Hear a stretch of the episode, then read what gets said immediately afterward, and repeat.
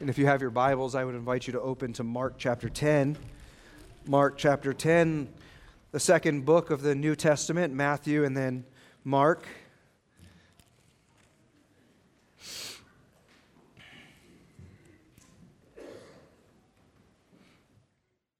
I love singing songs that walk through the history of redemption and culminate in the return of Christ. We sang the story of God's redemptive historical plan just now as we would turn our eyes to Christ. In our world today, there are so many things we can turn our eyes to, but we must be reminded our eyes should be focused upon Christ. Mark chapter 10.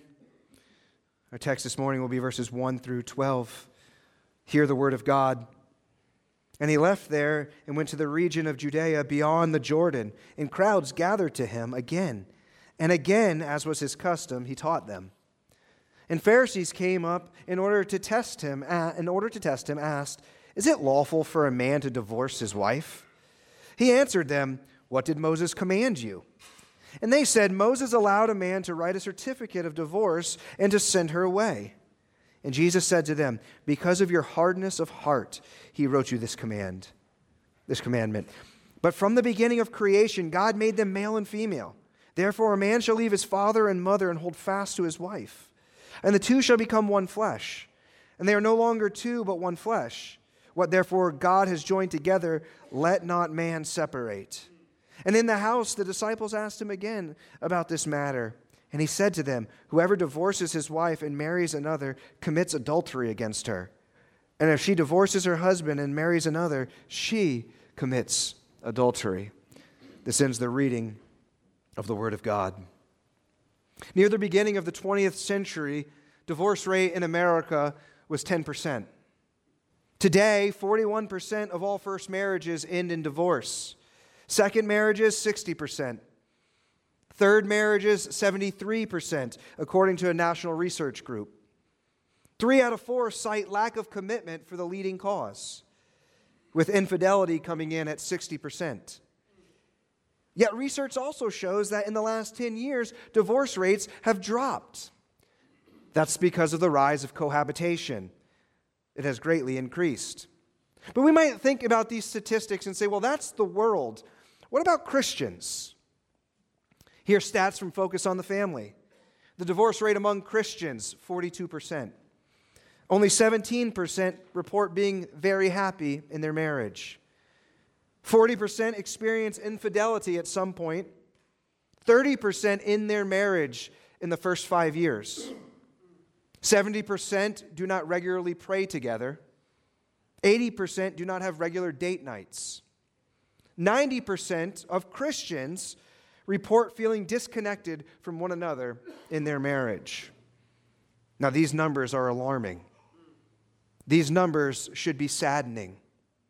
Now, some of us might look back on yesteryears or generations gone by, and we wish to go back to when the institution of marriage was much more esteemed and divorce was much lower. For some of us, maybe that was our grandparents or our great grandparents. I want you to be aware that the numbers that I've given you, although they are recent, it is a long term issue. This is an issue that dates long before no fault divorce in Ronald Reagan in California. No, this is an issue that Jesus himself was forced to address in the first century. So it is true of what Solomon says there is nothing new under the sun. And this is what we're going to see here in Mark's passage as Jesus addresses divorce, marriage, and remarriage. Look at your text with me and follow along. Look at verse 1. We notice here that Jesus is on the move again. Jesus is now in the region of Judea and this phrase, beyond the Jordan. Jesus' ministry in Galilee, where he had been for the majority of Mark's gospel, where he ministered for at least two years, has come to an end. And Jesus is now making his way south. In Judea will be Jerusalem. He's making his way over to the for the Passover, which he himself will be the Passover. And so his Galilean ministry is over. He will not return to this location until after his resurrection, when he tells his disciples to go, and at the end of Matthew, he gives them the Great Commission. So we notice here that he enters the region of Judea and beyond the Jordan.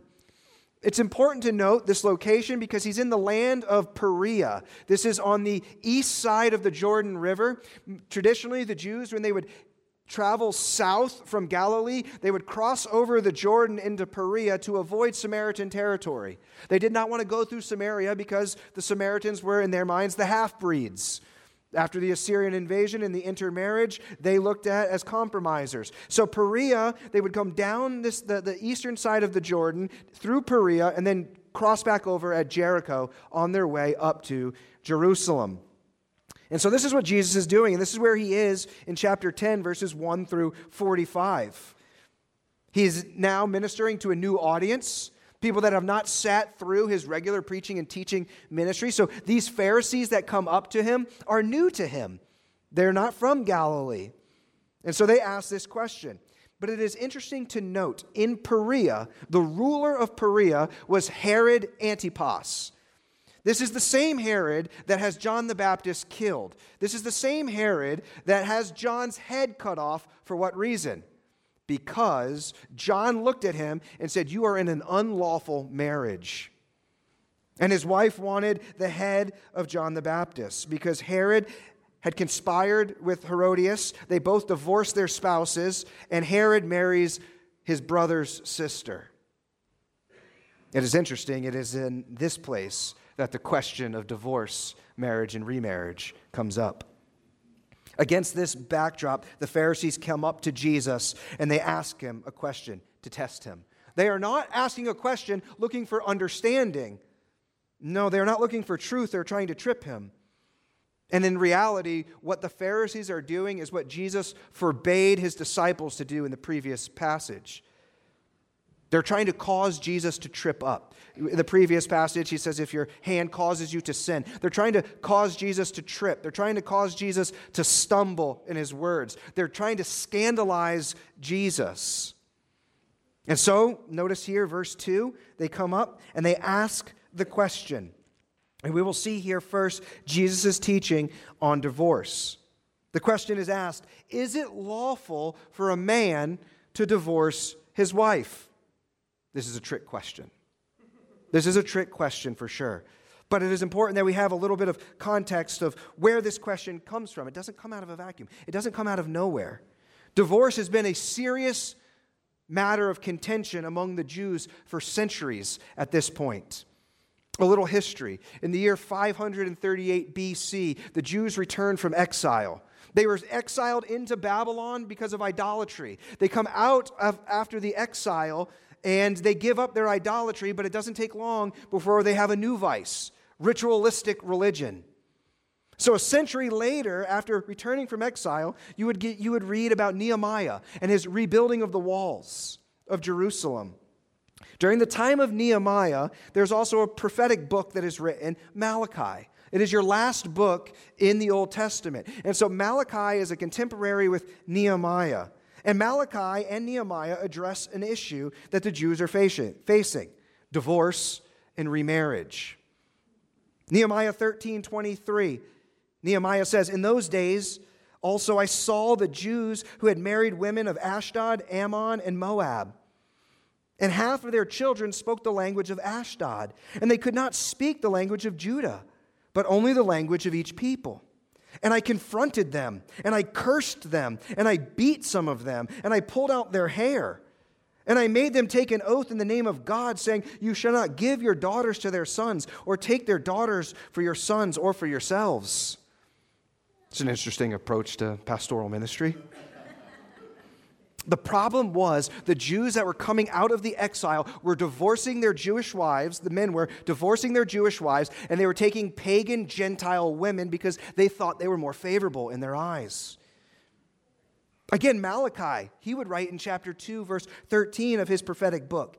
He says this, and the second thing you do, you cover the Lord's altar with tears, with weeping and groaning because he no longer regards the offering or accepts it with favor from your hand. But you say, Why does he not? because the Lord was witness between you and the wife of your youth, to whom you have been faithless, though she is your companion and your wife by covenant. Did God not make them one with a portion of the Spirit in their union? And what was the one God seeking? Godly offspring. So guard yourselves in your spirit, and let none of you be faithless to the wife of your youth. For the man who does not love his wife but divorces her, says the Lord, the God of Israel, covers his garment with violence, says the Lord of hosts. So guard yourselves in your spirit and do not be faithless. Other translations of Malachi will say, For God hates divorce. So this is what's going on four centuries before Jesus. Let's fast forward. And the Pharisees are here now asking Jesus this question that has been plaguing Jewish culture for 500 years. It didn't come out of nowhere. Furthermore, and this time, there are two predominant schools of thought. There's your conservative school, the school of Shammai, and then there is your more liberal interpretation of Scripture. This is the school of Hillel. Hillel was a uh, first century, kind of into the first century rabbi. He's believed to be the father or great grandfather of Gamaliel, who Paul studies under his feet. And so both of these schools had different interpretations of law. The conservative schools understood that divorce was to be permissible only if adultery is committed. Now, the school of Hillel, which is the dominant view, especially in Perea where Jesus is, these are the liberal Jews. They permitted divorce for anything that displeases the husband. Well, where do they get this from? It's all rooted in Deuteronomy 24 1. In Deuteronomy 24 1, really 1 through 3 or 4, it is they have sought to interpret what Moses says concerning this subject. Moses says in Deuteronomy 24 1, when a man takes a wife and marries her, if then she finds no favor in his eyes, because he has found some indecency in her, and he writes her a certificate of divorce, and he goes on from there. And basically, they were understanding that he has, this man has justified his divorce if he writes the certificate. The issue is in Hillel's interpretation of the statement, finds no favor because of some indecency. And so they were left to interpret what is no favor and what is some indecency. Well, it became this if she burns the dinner, that is grounds for divorce, according to the Hillel school. If she lets her hair down in the presence of another man, if the husband finds one who is more favorable, if she is infertile, you must divorce her. Or, as a catch all, if anything that displeases him, it becomes legitimate grounds for divorce. So the Pharisees come up to Jesus. This is the, the history of what's going on. This is the different schools of thought. And the Pharisees come up to Jesus and say, We've got the trick question. Because if Jesus sides with the conservatives, he's going to be viewed as politically incorrect. It's not much different than today's world either, right? But remember who's the ruler in Perea? It's Herod Antipas, and he is in this unlawful marriage. So Jesus is going to catch some heat from the political people. And they're like, ah, we're going to do it. We're going to discredit him that way. But if Jesus then sides with the liberals, then they're say, we got him. He's against the law. He's not going to uphold, he has disregard the law of Moses. And so they're like, we got him with A or we got him with B. How does Jesus respond? Notice in the text. He says, What did Moses command you? Jesus is too smart for them. What did Moses command you? And the Pharisees, they're focusing not either on Hillel or Shammai, they're focusing on just the justification. They say, well, if we give her a certificate, this is proper grounds for divorce. And so Jesus, in verse 5 here, notice, sets them all straight. He says, Because of the hardness of heart, he wrote you this commandment. Basically, he looks at them and says, It's because you're all messed up. That's why this is here. Moses didn't write to command to command you to justify getting rid of your wife. That's not why that passage is in Deuteronomy 24. Moses permitted divorce because you are sinners. That's what Jesus is saying. The entire commandment of Deuteronomy 24 is meant to be a protection for the woman, not permission for the man. That's the point. So that they wouldn't just keep casting out these women. Give them a certificate. Let them know. And, and so it is, again, to protect women in that culture, to not just be cast aside. So this is Jesus' teaching on divorce and is summarized as this Divorce is unnatural, and it occurs because of the hardness of hearts. Again, Malachi 2:15, God says, "I hate divorce." Just because God permits does not mean he delights in it. So, to summarize it like this divorce is a result of sin. Divorce displeases God. Divorce reveals the nature of people. Brothers and sisters, we cannot allow the world to define divorce. We cannot allow the world to justify through no fault divorce. What the grounds are, God's word is the standard and we submit ourselves under His rule. Remember, the Word of God is the rule for faith and practice, and this is practice. Therefore, we submit ourselves to the teaching of God's Word. So Jesus answers their question by stunning them with his response. They say, Jesus, is it A or is it B? And Jesus says, it's C. and here's why because marriage has a special design for a special purpose. We will notice his teaching on marriage in verses 9, 6 through 9. And there are so many principles here in Jesus' teaching. I could not, I will not exhaust them, but I have to pick what I can in order to efficiently get through this. I could have done this for three hours, but I will not do that to you. But we must notice here in Jesus' teaching on marriage First, we must notice to address error, it is important that to address error, you must first confront it. So he confronts the question on divorce, the issue with divorce. But it's not just to confront error, then you must correct error with truth. So Jesus teaches on marriage. And notice what he does he roots it in creation. He says, We're going to go back to the beginning, we're going to go all the way back. Verse 6 Notice with me, look at your text. But from the beginning of creation, Jesus says, marriage is rooted in the Garden of Eden by God's institution. And he says, God made them male and female. Let me just pause for a minute and, and, and explain to you what Jesus is doing here. This is, this is awesome, what we get to see in these four verses here. Jesus is providing commentary on the Bible. The question that I've often been asked by others are what are some really good commentaries that you, that you use and that you read? And there are good commentaries out there. A lot of them aren't, though. And so the question what's the go to commentary? Listen, the best commentary on the Bible is the Bible. It's without question. Scripture interpreting Scripture. The best commentator of the Bible, or the best commentator of God's Word, is God's Son. And that's what we have right here. We have Jesus providing commentary on the Bible and interpreting the Bible for us and providing explanation and application. This is a model here for engaging the Word of God. And in these four verses on Jesus' teaching on marriage, he gives us four truths concerning marriage. I want you to see them in one in each of the verses. First, the people. We would notice here in verse 6 he says, God made them male and female. It's two genders assigned. I would actually say two genders designed by God. The purpose of gender is to complement one another, it is to complete one another.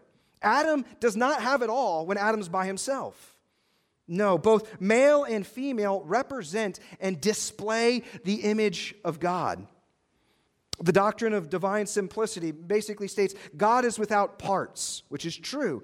God is neither male nor female, though it is proper to refer to him in the masculine, as Scripture does, according to the biblical witness. But it is male and female that helps us to see the wholeness of the image of God in both designed genders. Think about Adam when he's in the garden.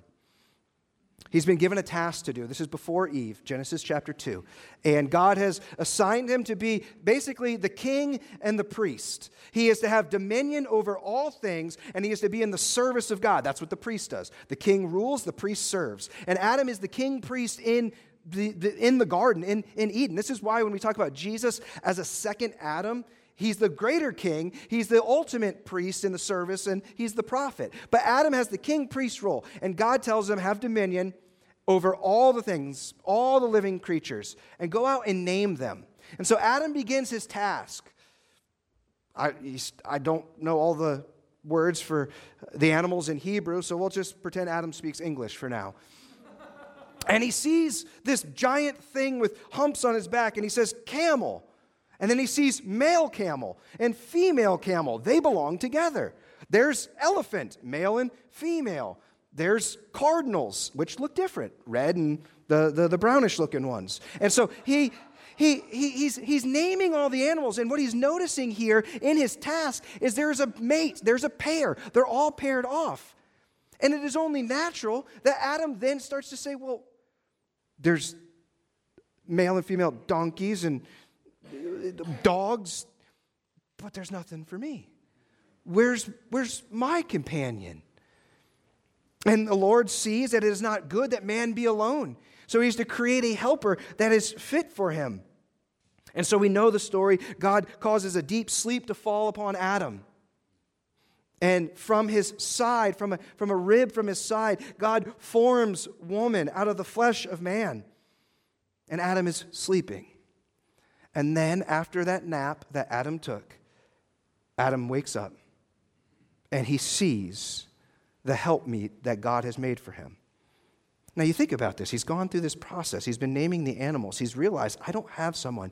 And then he sets his eyes upon Eve. We don't know the, the, the depth of what was going on inside of Adam, but it is as though he is exploding when he sees her. We read in the, in the scriptures, it is, all, it is as though his, he, he, his song comes out and he says, This at last is bone of my bones and flesh of my flesh. She shall be called woman because she was taken out of man. All right, now we do have to go back to Hebrew because English doesn't get us the picture of what's actually happening. In Hebrew, the, the, the word for man is ish, the word for woman is isha. And so it is as though Adam, as he wakes up from his sleep and he beholds the most beautiful creature he had ever seen, designed by God, he can't contain himself. And he says, Isha, this one was for me. And he is smitten by her. And his expression is that of love for her. God made them male and female, and he is to love and to protect and to serve and to do all things for her good. This is the design of the people involved in marriage one biological male, one biological female. So, uh, just uh, marriage advice. Men, when your wife walks downstairs and she's gotten dressed and she's trying to look pretty, just look at her and say, Isha! I got that from Adam. These are the people. Notice, second, the process. I think that way all the time. I do. Verse 7, the people, verse 6, and then verse 7, the process. He says, Therefore, a man shall leave his father and mother and hold fast to his wife. Another way to say is leave and cleave. What this, what this statement does forbid is cohabitation. Long term dating and cohabitation, premarital cohabitation, is just preparation and practice for divorce. Over the past five decades, cohabitation in America has increased by 900%, according to some studies. Others show that cohabitation before marriage leads to a 50% more likelihood of divorce. So, what Jesus is saying here on the positive side is that when they come together, they form a family. They form a family. She becomes his wife. I want to observe what Jesus does not say here. Jesus does not say that a man shall leave his father and mother and move in with his girlfriend. or split an apartment with his, long, his or her long term partner. The process here of God's design for marriage, according to the Son of God who is teaching us on it, is that one will, the man will separate from a nuclear family, hold fast to his wife, and form a nuclear family. This is the process. This is the means according to God. Third truth we would see concerning marriage is the purpose. Verse 8 And the two shall become one flesh. They are no longer two, but one flesh. The two become one. Two become one. They form a union together. One commentator on this said, quote, they are no longer two independent beings who may choose to go their own way, but a single indivisible unit. This is why Jesus takes issue with divorce. You know, challenge early on, and I think we all might relate to, those of us that are married, is kind of what does this look like in the early years of marriage? How is it that uh, these two individuals then come together and they, they still are individuals, but they form a union together? Uh, let me tell you, this is a challenge.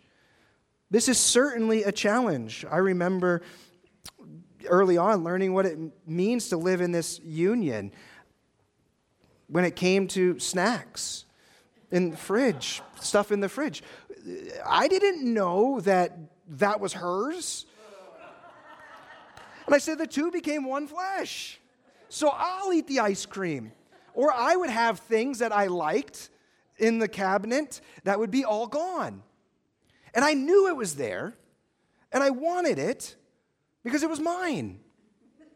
And she too. The two become one flesh. Just tell me when you eat it all so on the ride home I can pick some more up. It's, sometimes it's more than that, though. When you have two bank accounts and you come together, how do we do life together? You've spent your life having your own room. Now you have to share a room and you have to share a bed with someone. There are many things of coming together. I have my routine. I have my, my, my way of doing things in the morning. I have my pre work routine, and I need the bathroom. And she needs the bathroom. And in the little one bedroom apartment, it was like we're stepping over each other. We're learning what it means to the two become one. And most of our marital conflict early on was just learning what it means to be together. I want to stay up. You want to go to bed. You expect me to go to bed. I want to. Those are the things. But we must do that together.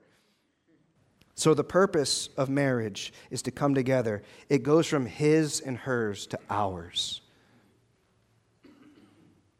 This is our bank account. These are our cars. That's still my computer, but I, it's because I need it for work. she has her things, but we recognize we are in this together. Fourth truth on marriage, verse 9 permanence. Permanence. What God, what therefore God has joined together, let not man separate. Need, need not much explanation on this one. God has joined the two together. It is a holy bond. Marriage is a covenant. It is a tripartite covenant. It's not just two coming together. It's a union. It's a think of it as a triangle maybe.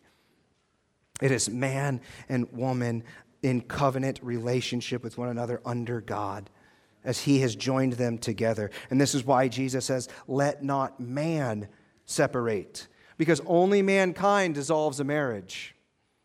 Divorce didn't go through the courts back then. A certificate would do. Man could separate with a certificate.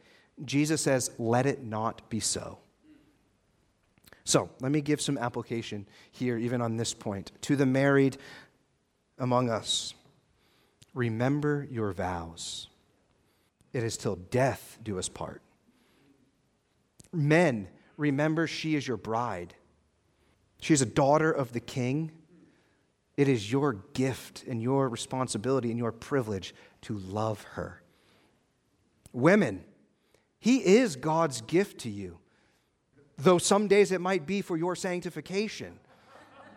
Yes, your partner is there. The, the person that should bring about the greatest level of holiness in you is your partner. They'll spurn you on to good works and they will teach you what patience is. But days for your sanctification, but he is also given to you for your protection and your provision. Therefore, we are to, you are to respect him. To the unmarried among us, I want you to know that this is God's truth concerning marriage. Sometimes I, I, I do admit and I understand that a message on marriage really hits a sensitive subject. There are those among us who have been divorced. There are those among us who are in a healthy marriage. There are those among us who are single. There are those among us who are remarried. And how do we engage with this passage? Yes, it, we must engage with it truthfully and honestly. And there are some that are dying and dying and desirous of marriage. So I understand and I want to be sensitive. There are many among us right now that are single and desirous of a spouse. Oh, brothers and sisters, I want to speak to you. Do not grow discouraged as you wait upon the Lord. What can you do? Prepare yourself. Guard your purity. If you are single right now, guard your purity. Preserve yourself for your future spouse. Pray for him or her, though you don't know their name. Pray for your future spouse and trust in the Lord's timing. God is good all the time. And if you are looking in the right places, your number one priority must be godliness. It is the most attractive characteristic in a male or a female.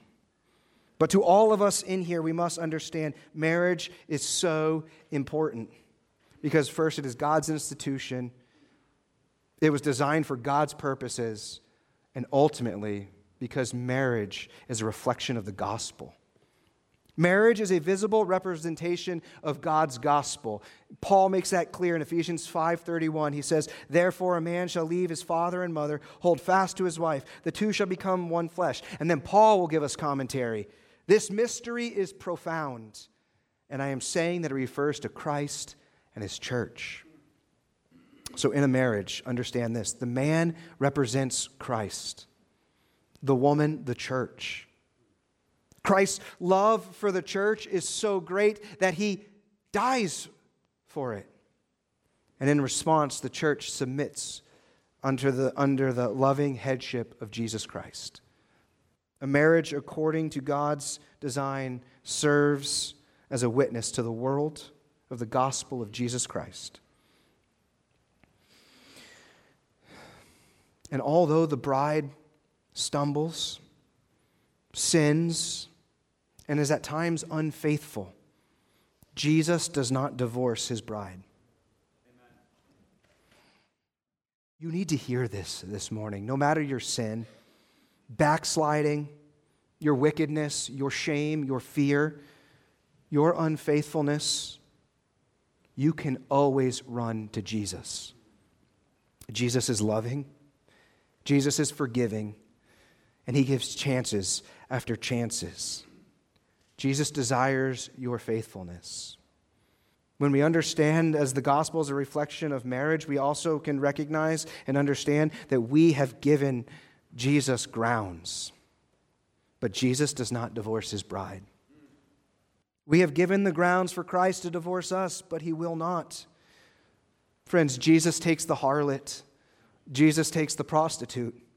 Jesus takes the arrogant, the self righteous. Jesus takes the one who has it all put together, so they think. Jesus takes the depraved, the sinful, the drug dealer, the felon.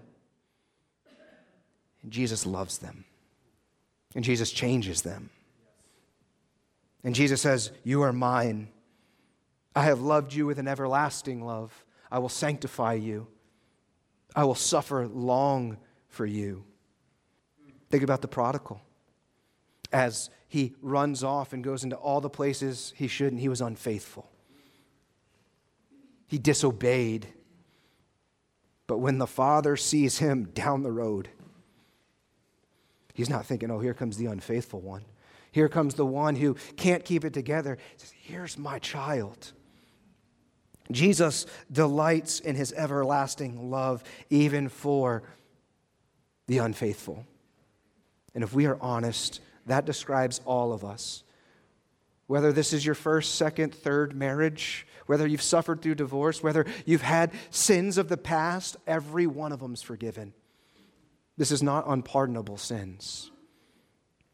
I was listening to a song yesterday, shared with you, most of you on, on Slack, and it just, as I was thinking through this part of this passage, it just hit me so hard. And let me share with you. The Christmas song goes, Oh, come, all you unfaithful. Come weak and unstable. Come, know that you are not alone. Oh, come, barren and waiting ones, weary of praying. Come, see what your God has done. Christ is born for you. Come, bitter and broken. Come with fears unspoken. Come, taste his perfect love. Oh, come, guilty and hiding ones. See, there is no need to run. See what God has done for you. Christ is born. Christ is born for you. He's the Lamb who was given, slain for our pardon. His promise is peace for those who believe. So come, though you have nothing. Come, He is the offering. Come, see what your God has done. Marriage is a picture of the gospel. And we'll notice here in verses 10 and 11, Jesus will conclude this passage on teaching on remarriage. The disciples are confused. It is possible that they belong to the Hillel school and have this liberal understanding of marriage. So they ask the question in verse 10. They're questioning him about this matter. Basically, they're saying, if this is the truth about divorce and marriage, well, what about remarriage? How does that work, Jesus? And in verses 11 and 12, we will see Jesus' teaching on remarriage. And let me just summarize it for you. He says basically this remarriage can, can compound sin. Whoever divorces his wife and marries another commits adultery. What's implied there is that this divorce is not on biblical grounds, it is an unlawful divorce. Jesus is saying the rule is this that what God has joined together should not be separated. This is the rule. To remarry is to be an adulterer, according to Jesus, if we only read this passage in isolation. It's important to know Jesus is among the liberals in Perea, so he's giving them a very strict understanding because any type of loophole, they're running with it. Jesus does not say the same thing in Matthew. Paul does not say the same thing to the Corinthian church. And so, when we want to create a principle or understand a principle to live by, we must consult the whole Bible. So, when it comes to remarriage, we must understand this that Mark, even Mark's audience here in Rome, are likely among a very liberal understanding of remarriage. And so, when we want to understand this, we must consider the whole Bible on this subject. Matthew 5 32 and 19:9, Jesus gives what is known as the exception clause. And he says that adultery is grounds for divorce. This is an exception. Now, Paul would also provide an exception clause to the Corinthians in his teaching on marriage in 1 Corinthians chapter 7. Verse 15, Paul states that abandonment is also grounds for divorce. If a spouse separates and leaves another, Paul says, then let it be so. The other is free to remarry. Now, abandonment can take on many forms. You can physically abandon, you can emotionally abandon, and it takes great discernment and understanding all the factors. But besides abandonment and adultery, remarriage is not permitted in the scriptures. Some in here might be in their second marriage and you know your first one ended for wrong reasons. What are you to do now? Don't compound it. Run to Christ. Repent. Repent of past sins. Seek forgiveness from the Lord and all the parties that have been affected. Love your current husband or wife as you are called to do. Make the marriage that you are in right now the most beautiful reflection of the gospel that you can. Divorce is not the unpardonable sin. Remarriage is not the sin that cannot be forgiven. Nor should we treat someone who is divorced or remarried any differently. We all sin. We are all sinners who find forgiveness at the cross, who embrace Christ as our Lord and our Savior. One final thought here concerning the exceptions and the permission of a, leg- a legitimate divorce and remarriage. I, I would not do justice if I did not tell you just because we can doesn't mean we should. Though there are times, absolutely for safety's sake, you should. Those are, those are again, special circumstances. But think about it. Consider the patience that Jesus has shown to you. And he says, You are mine, and I love you. And I love you with an everlasting love. And I love you not based upon your performance. I don't love you based upon your levels of faithfulness. I love you because I set my love upon you before worlds were created. And that doesn't change. Jesus' love for you is not subjective. And it'll be his joy no matter how maybe you stumble your way into heaven. He's going to see you with the greatest and the biggest smile, the loving embrace of the Savior and he's going to say, Welcome home. Well done, good and faithful servant. That is his joy to present you before himself blameless. So, in conclusion, here on the truth concerning divorce, marriage, and remarriage, understand this divorce distorts the gospel. Divorce is hated by God, divorce is a result of sin. Marriage is God's design, marriage is a picture of the gospel. Marriage is good. Remarriage compounds sin, and remarriage is forbidden except on certain grounds. And remember, we all, we all have a Savior who loves us, forgives all manner of sin and iniquity. Let's pray.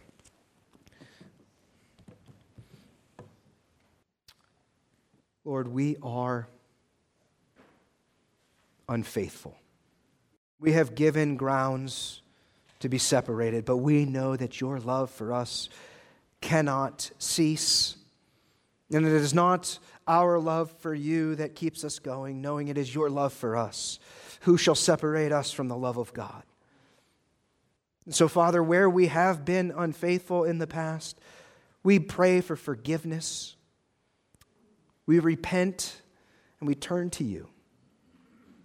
We thank you for our Savior who loves the unlovely, who calls sinners, who calls the least of these to be his bride, to be his church. We are thankful. God, we do pray for the marriages in our church, Lord, that they would be healthy, that they would reflect the gospel, that the men in our church would die for their wives, they would be servants they would give of themselves sacrificially, unconditionally. And the women would, in glad submission, respect their husbands. We praise you for your design. Though it is against all manners in this world, we recognize that you are the author of marriage and we submit ourselves to your design. Oh, may we love one another and praise you for the gospel that cleanses us from all sin. Pray this in Jesus' name. Amen.